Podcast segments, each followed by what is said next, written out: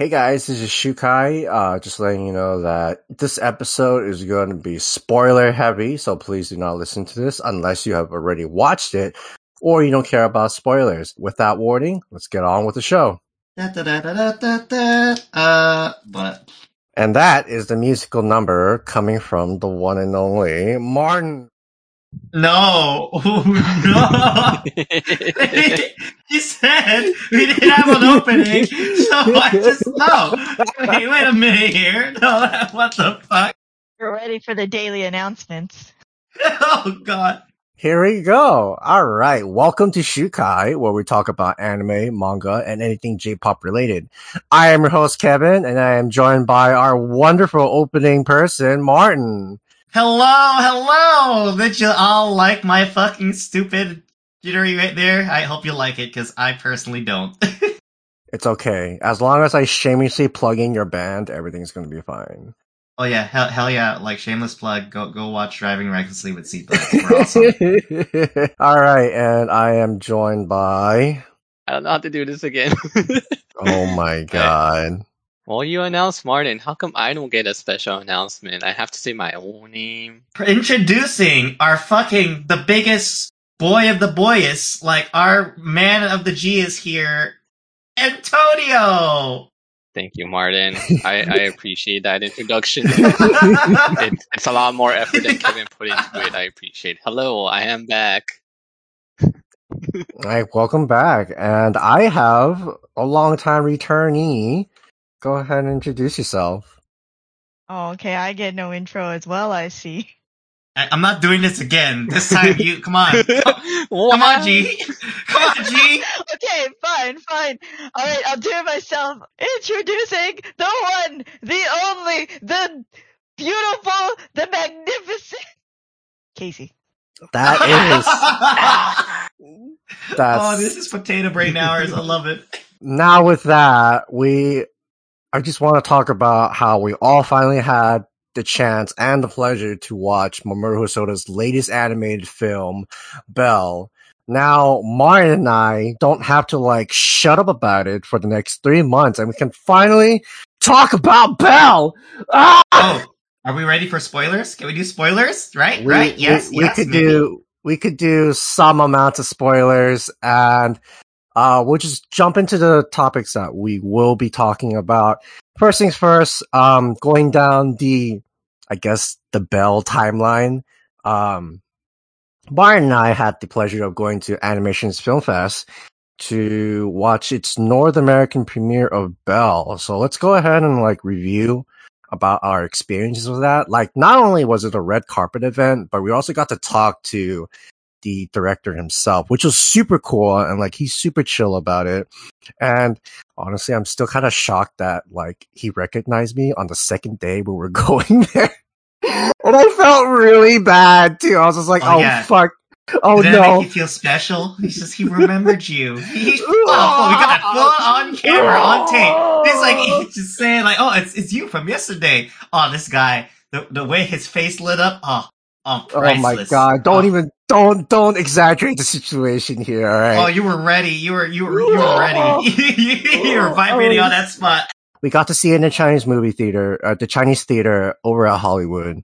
And all I gotta say is that the way the theater was able to actually overemphasize the sounds, where everything about this movie definitely felt like a cinema. It's a very cinematic experience. And it definitely helped with the Chinese theater and Hollywood reverberating all the songs, all the background music that Belle is definitely enunciating. What about you, Martin? How I enjoyed our time at Animations Film Fest, the red carpet event. No, that was pretty cool. I enjoyed seeing all the people there, especially Mamoru Hosoda.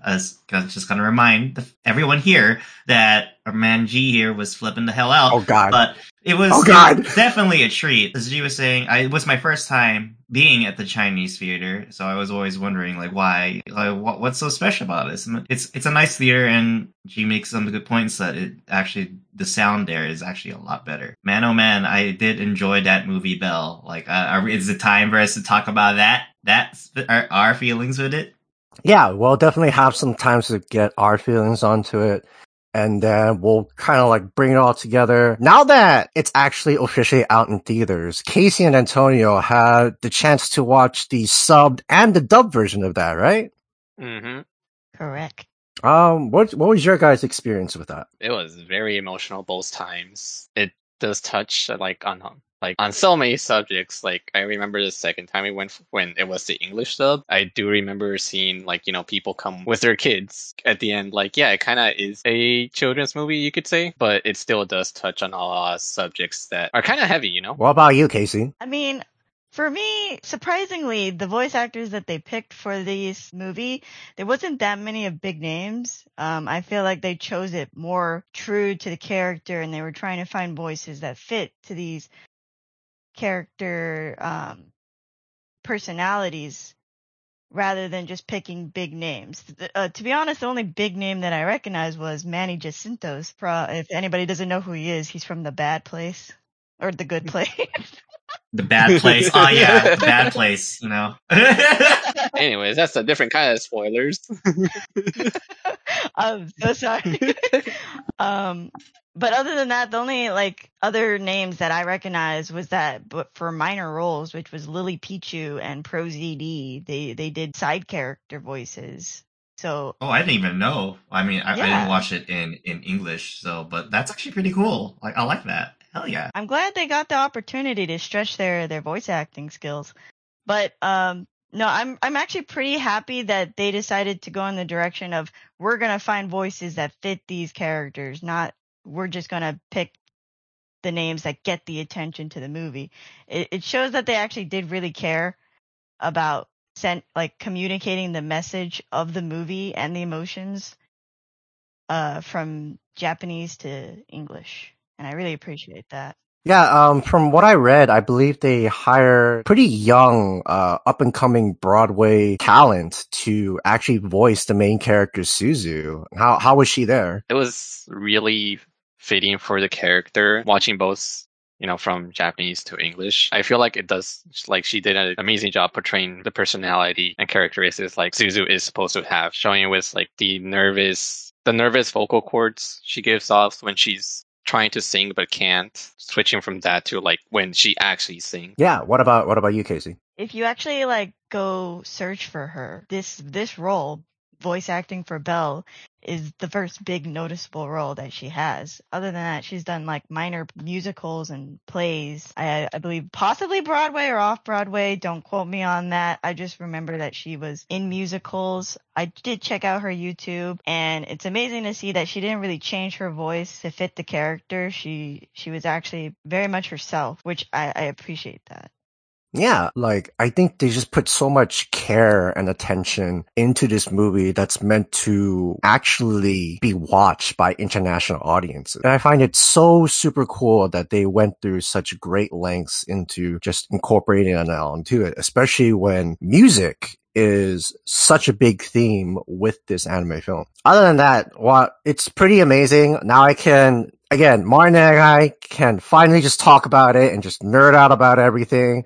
It's very moving for me too, because I normally don't have this much emotions onto it, but this movie does such a great job of having me connect to the movie itself. And I think that's what Mamoru Hosoda does very often, is that he definitely shows a lot of movies where the audience is able to connect with its film itself and its characters one way or another. He did that for Wolf Children for me, and definitely Mirai. And now with Belle, it's gotten up to the point where, all the emotions are just welling up and they're just leaking out everywhere. I'm just like, always knows how to make me cry. Oh yeah, let's let the waterworks flow. Just drain me out of my fucking water through my eyeballs. Let's go. He demands your tears. Not only that, I don't know, how do you guys feel about it using the Beauty and the Beast backdrop with his Mamoru Hosoda magic of his third rendition of the internet now? He loves the internet. I have to admit that. A lot of his movies is always about the internet, but always manages to take a brand new twist to it. It's never the same thing. It's always different. I like it. Yeah. But then now it's just Beauty and the Beast, but in the internet. So how do you guys feel about the Beauty and Beast as a synopsis of his film? Me, it's actually one of the main points that hooked me onto the film in the first place. But when I went to go watch the movie, I was actually a bit disappointed, to be honest. It's not the main factor of the movie, and I understand why. I'm not going to spoil anything, obviously, but it does help tie in additional things within the internet theme of, like, appearances and social status and whatnot. But I was actually a bit bummed that it wasn't, I don't know, I feel like if you took it out, it could still work. I could see what Casey is saying there. It's like I still, but in a good way, it's still. I find it a good thing because you're still seeing more of Mamoru Hosoda's story elements there instead of like just being it a copy and paste thing of like Beauty and the Beast. It's like a differentiating there. And one thing I also liked is right now we always know that like when people say Beauty and the Beast, the first thing that comes to mind is Disney's Beauty and the Beast. So obviously he doesn't want to take literally the same story aspects of it. And now it's the same movie. And then it's just, it's not going to be his own unique film. But I do appreciate that he deeply loves the story of Beauty and the Beast. And he's basically retelling his own story in his own unique way. It's kind of like, I get how it's also disappointing, but it's also refreshing that like it still manages to be unique when you watch it. You're not going to be seeing the same thing, which I like. But like it is Beauty and the Beast, but different. It's just, you know, more. It's not necessarily focused on, you know, traditional like Disney princess movies where it's like the focus shifts more onto like the romantic aspect, but you know, or like love interest or similar, but it uses it as an element in the story, not necessarily in that way. And it's definitely because of that, you get the feel that it's Beauty and the Beast inspired instead of like a Beauty and the Beast copy. Mm-hmm. Yeah, and I think there's something appreciated onto that. So now that we got the hook, line, and sinker synopsis out the way, let's go into details on like what actually separates Belle from its original, which is, I think it's going to be three major topics. First, it's just going to be like some of the themes that Belle touches on, which is internet social etiquettes, where a lot of like really heavy things actually pop up here, you know, like having a two-faced persona. And the thing that I actually really appreciate about the world of You, which is the world that Belle hangs out in, is that it's so oddly accurate on like how it knows how you want to look like and what you secretly desire, despite being a biotechnological virtual reality mumbo jumbo, right? But that just goes to show like there is a piece of us that wants to be portrayed, and we want that portrayal to be loved by people that we don't know. Like, we want this piece of us to be shown to get the likes, to get the retweets, to get the hearts and things like that. But not only that, it also goes into like how if you are to peel away that persona, or in this case, in the real world, we call it doxing. In You, it's unveil. Like, it's kind of funny on how they treat unveiling as it's like, oh, it's the worst thing that could happen to you on the internet. I mean, have you seen like fucking YouTube stars or Twitch streamers or anything, or even like the threat of doxing? Like, it sucks, man. You don't want to get doxed. Yeah, so definitely, I think how Mamoru Hosoda decides to play this internet social etiquette in a global status is super interesting, and it's something that you can't really get out of Beauty and the Beast, because the main theme of it is that beauty is only skin deep. So this one just goes above and beyond, where it's just like, what if you are to peel away the skin? What if whatever's underneath can be good, but it also has ability to be bad with the 5 million users that You occupies. Another thing I appreciate in the film is also how it's accurate in how people respond to certain things. It's not always, you know, oh, look, like it doesn't go, oh, look at you, you're doing your best, good job, yeah. No, it's a lot of people hate talking, saying like, this person isn't even good at what they're doing. Like, this person sucks. Like, why are they even trying? It's like, it's accurate in that aspect. It's not sugarcoating that the fucking internet sucks. Yeah, it's not sugarcoating. It's just that's how people on the internet are. They're rude. They're toxic, you know. All about getting that clout, you know. And if you're not meeting that image that people want to see, then you're not, like, worth that time or, like, the love and affection that people desperately want on the internet. It sucks, but that's kind of the reality of the situation. It's even amazing how they covered all sides of it. They covered, like, you know, the black market kind of looking side with the sketchy people. They covered, like, the indecent, like, lewd side of it. They even covered, like, the kids angle. They even covered, like, the fucking moderators, like, freaking taking control of how people should be on the internet and everything. Like, that they even did that. Honestly, when the justice people showed up, I was like, oh, wait. Yep. These are social justice warriors, or it's Facebook bots. It's Facebook. It's getting banned from Facebook. That's basically what it is. It's Reddit mods.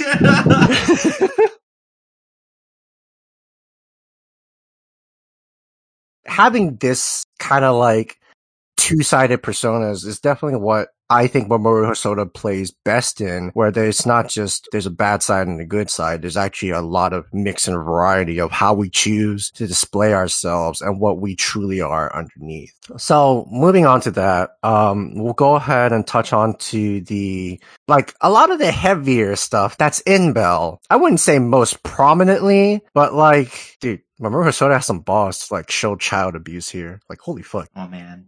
Oh man, that's a big talking point. I didn't think you were gonna cover that, but yeah. I think so, because, like, it only goes to show, like, you don't see that in a lot of animated films that's quote generally geared towards, like, young children or even, like, young teens or even young adults. It's very noticeable because you don't see that very often, or maybe even not at all.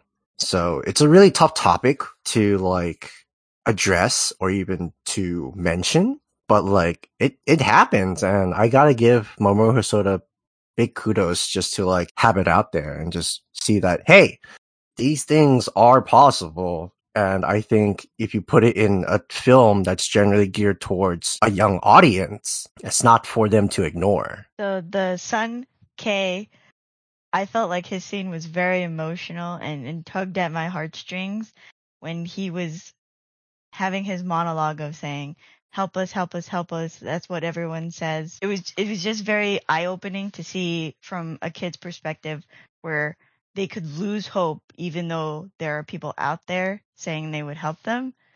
And it made it a lot more impactful, in my opinion. Yeah, to add on to that, it just shows they're not the first ones who have tried to help them out.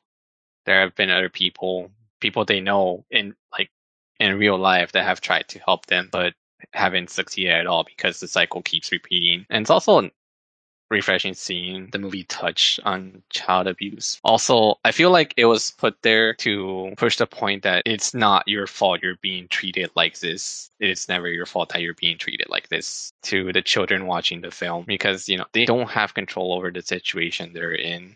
It's the paternal, like, the adult figure in their life that's lashing out on them. While Belle does have the emotional side of the child abuse, let's go ahead and transition over into a lot of very, very heavy and very personal emotions onto it, just like Kay has, which is grief, actually. Despite how the father figure was acting, he's acting out of grief. And then throughout the entire movie, grief is actually very apparent to two of the main characters, Belle and the Beast, where both of them have very different ways of coping onto it. Whether it's healthy or not is up to debate, but definitely with Suzu or Belle, her way of not necessarily coping with grief, but I believe even after watching the movie, I still think that she is still trying to process it, because that brought her physical and emotional trauma, and she didn't have an outlet for that. Instead, her outlet was losing the talent that she had connected with her mom, which was singing, which is why whenever she tried to sing, she would feel physically nauseated because how strong a connection singing is to the loss of her parental figure. And especially with the, even though we don't see it as much, if we move on to what's the Beast's room? It's just the Beast's room, right? In the original, where he keeps the rose. Does he call it the rose room, or is it like his own personal room? I don't think it has a name. In Belle and in the original Beauty of the Beast, it's not really his... It's not like a rose room or anything. It's basically... But it's like the West Hall of the castle, I believe. That's what they say. It's never really given a designated name, but the place is supposed to be forbidden because it's supposed to be private specifically to the Beast. Because that's where all of his... That's where he lets out his grief in both cases, in both Belle and Beauty and the Beast. It's the same place where he doesn't want anyone else to be in there, and he just wants to be alone, just to shoulder all of that pain and suffering that he's endured. That's basically the same thing that's in both movies. It's that room. Yeah. So with K, his way of processing grief is through the world of you, and has a lot of hatred onto it as well. There's a portrait of a woman, but her face is completely punched in and crackled out. So he has a lot of pent-up anger into it, but what I think he is most angry about is the fact that she is not in their lives anymore. And that's something that he can't control, and that's why he lashes out in the world of you. I kind of find it interesting, too, that usually, in this case, it's not like... They leave it pretty vague, and most people would assume that basically, oh, did the mom pass away or something like that? But in this case, you don't know. Maybe the mom left them, which is a different case, because it's like, normally it's the husband of the family that leaves, but like, it's a very unique twist. And based on what you were saying, like, the picture looks like it's been punched out. You don't really get the natural inference that she passed away or anything like that. It seems to lean more that she left the family, and now it's kind of like caused this cascading effect of problems within their family household now, where it's the dad is angry, is now lashing out against his kids and everything like that.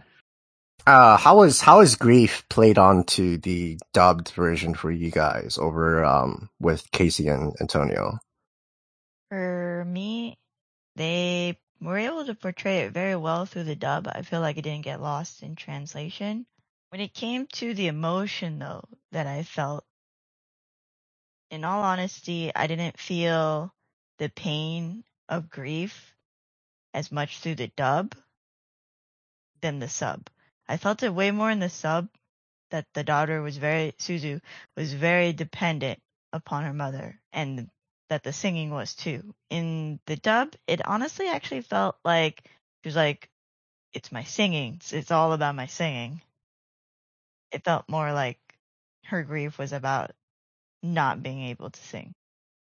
Yeah, I can definitely see that point where it focused more on not being able to sing rather than the mother. It might just be like a few mistranslations at some parts, but I can definitely see where it's coming from. But in both versions, for Suzu, when she's in the beginning of the film, when she's trying to sing by the bridge, I feel like both versions did a really good job at showing trauma tied to losing her mother and therefore not being able to sing, as well as the part where it's K's monologue showing his anger.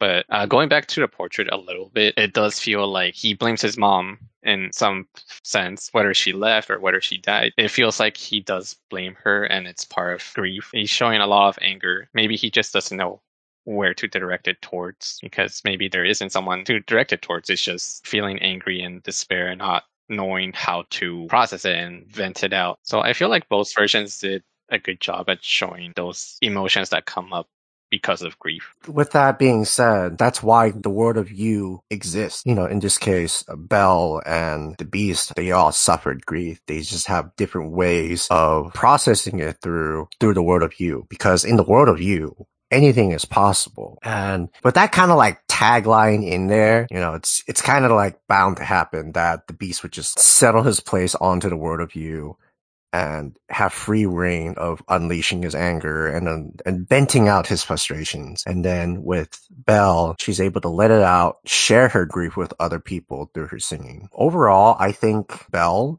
has touched a lot of really deep and like very relatable topics in this movie alone, which I think it's like really hard to mix it all well together, which is why it's so hard for me to like say that, oh, this is like the best Mamoru Hosoda yet, or like et cetera, but I feel like this is the one that actually connects to people the most. Being a Mamoru Hosoda fan, Casey, what is your thoughts and opinions on that? Like, you and I are like really big Mamoru Hosoda nerds, and it's just really funny to think of it that way. I do absolutely love this movie. Cinematically wise, I feel like it's the most beautiful one yet, but story wise, not the one at the top. I feel like Wolf Children or Boy and the Beast hit more story wise to me, for those to name a few, Mirai as well.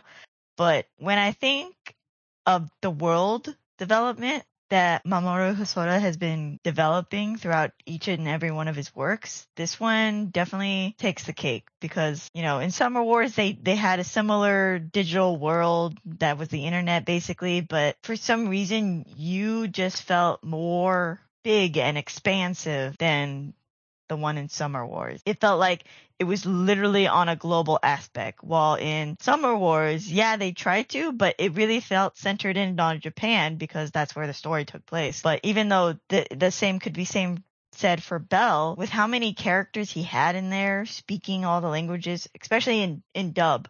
In dub, they actually like voiced the accents as well, and it definitely made it feel more global and impactful, which is what I believe he wanted the movie to do anyways, because it can reach audiences all over the world. Did that answer your question? Kind of, in a way, because in like, it's so interesting, at least for me, and I'm pretty sure for you guys as well, kind of like do a deep dive into Mamoru Hosoda's previous works and like to see what kind of like things and different things he's able to touch on through each and every addition to his resume. But yeah, it's just really interesting on how it still has that Mamoru Hosoda touch into it. But the themes and the topics can be so different from each other, except for the internet. He's done the internet at least 3 times. But I love Digimon. I will fucking kill you! Digimon was amazing! Why give an 8 on Digimon? It was great! When we went after the movie, I looked towards Kevin and told him, it's like, this is my favorite season of Digimon yet.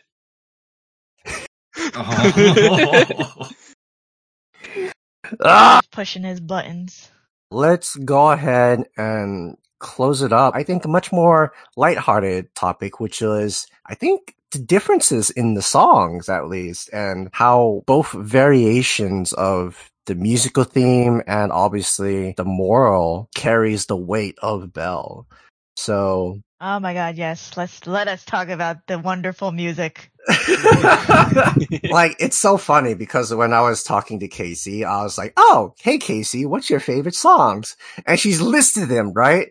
And I was like, it took me a second. I was like, wait, they all showed up in order according to the movie.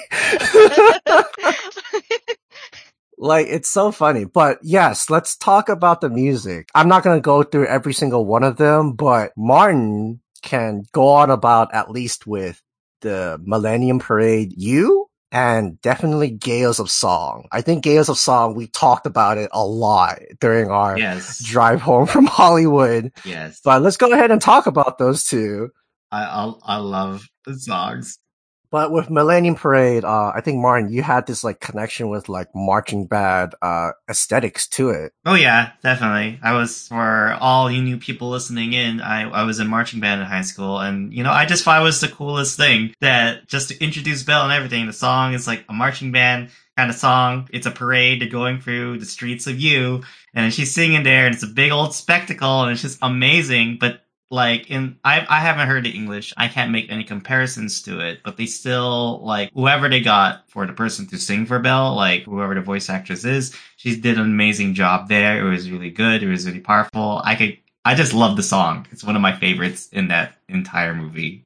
I think one of my favorites was definitely Gales of Song, where she first appeared into you and she starts singing. I really like that a lot because the lyrics itself, it just shows how much she's been holding back all this time and she had no outlet. I cry at that song so many times. Like, I was just like... It was very emotional. Like, it made me cry too. How it just tugs at your heartstrings. And you know what? And what I like is an added touch. She's not singing for anyone else over there. She's singing it just because she wants to. Because in that same scene... Wait, can I actually talk about that scene? I think that scene, like the entire animation sequence of that song, like you made a really good argument for it with the piano tickles and stuff. Yes, it's like the accompaniments there. It's just very... It does a lot for less. The piano doesn't steal away from the singer. If anything, it adds on and kind of calls and responses to what she's singing and doing. And it just makes it a lot more delicate. I think when we were talking about it before, even the way how the piano is being played, there's a lot of short notes that are kind of accented. You can call those staccatos or everything like that. And it meant to represent like raindrops, like pitter and pattering of raindrops are in the rain. It's meant to emulate that. And you could hear it, just the very delicate and just kind of the sad sound that it is that she's singing. As I was saying, like, she's not doing this for the people now watching her singing out in the streets of you. She's not doing it for them. She's just singing it for herself. In that scene, no one cares. It's like your this first introduction, how in the internet, no one really cares. They're just going by. It's like, why is she singing? It's like, she should stop singing everything, but she doesn't. She's doing this for herself. She's letting all that pent-up emotion go, and you could feel it through the music. One thing I gotta praise about Belle, he added a lot more vocal songs into this movie, but he didn't just add it in there. They're actually really good, well-thought-out songs. This is what I always believe music should do. It's not just there to sound good. Music is there to accentuate any emotional feelings that a person can have. It's just to bring it out. That's what that scene is clearly doing. You could feel the pain that she's repressed for all that time. I actually compared the lyrics of Gales of Song between the Japanese and the English. Mm-hmm. And both convey the same message, you know, of like, oh, lift me up music and guide me through this depressive time that I'm in. But the Japanese lyrics, they have actually a lot more anger in them than the English. Oh. There are some lines that translate saying, I hate you. Are you all happy? Do you have somebody you love? Because I don't. Well, because I don't part, I paraphrased, but that's basically like a part of the song. Well, in the English, it's much more like sad and emotional. It's like, I walk alone, it's just me, lost so far away from home. It showed how much of a different vibe that you're getting between the translations. In the scene in Japanese, you could feel like, oh my god, yes, I'm finally singing, I'm letting my voice out, but she's also just like, here are all my emotions, the anger, the sadness, the like disappointment and whatnot. And then in English, it's like you actually just feel the sad. That's actually really interesting that like even like, it's just adding on to, like, how well these songs are thought out, especially more so with the Japanese then. But, like, you're seeing multiple levels of emotions being shown. Now, if I'm recalling it, you can kind of see that in the animations itself. She's not just sad in the animations. You could see her struggling internally, and you could see the frustration. Yeah, you can definitely see the features switch from sad to angry, back to sad, but angry. It also ties in back to, like, before she enters you. In the old room, she was with all the notes scattered about, all the harsh drawings that are just like scribbled onto paper. It definitely shows in Gales of Song. It's probably my favorite song from the whole score. But yeah, looking at it now, I kind of wish it did also portray the anger in English rather than just sad. I was like reading up onto it where they had an interview with Anime News Network, had an interview with the English dub voice actor, and she felt really connected to the character where she was that shy, awkward high school student who has trouble showing her emotions. So I think it's pretty darn close when you have such like a young, talented voice actor be able to at least draw out some range of emotions there. There was a scene where she's practicing by the river. It was really cool because that was actually the Japanese voice actor Nakamura Kaho, or Kaho Nakamura. The river scene was recorded on her iPhone. when she was humming. Oh. And then like they showed it to the English dub voice actor. I was like, whoa, that's super cool. And then they did it too. I was like, oh my god. So then I was right before, in a comment I made like before this recording, I said I wondered if the English voice actors got a chance to watch the movie in Japanese to understand how the Japanese voice actors did it and how they can also like translate it in their own sense. Yeah, definitely. And they put a lot of care into it, both the sub and the dub, I believe, into this movie because of how much it's able to like connect with a lot of different people, which, you know, Mamoru Hosoda does in a global sense, which I think it's like super cool that both variations went through such great lengths in order to make that possible. What was your favorite song, Casey? God, I kind of zoomed over that one. I mean, you kind of revealed how I rank them. Oh my god. So yeah, my favorite is You. It's because like at the start of the movie, it's so upbeat and it's so like hype. It gets you into the vibe of the movie. It's like, oh man, I'm like, look at this magical world that's like huge and full of so many possibilities. Like, oh, I'm ready. Let's go into the movie. Let's go. Like kind of.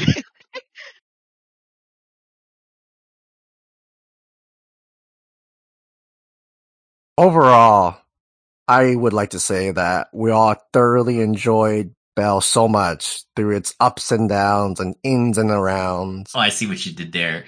Oh my god, don't do it again. Don't do it again.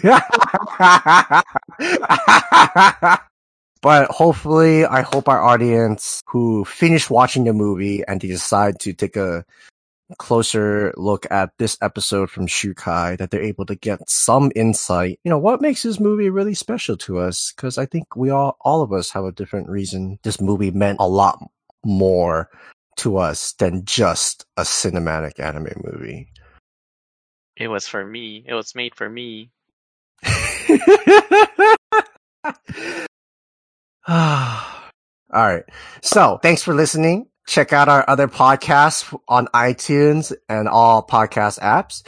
Check out our site, thegrandgeekgathering.com, for our articles, videos, and more. You can stay updated from our Facebook, Twitter, Instagram stream, and we also stream on Twitch. So come on and join the gathering. Have a great week. Kampai and GGG. GGG. Remember, you're my hero.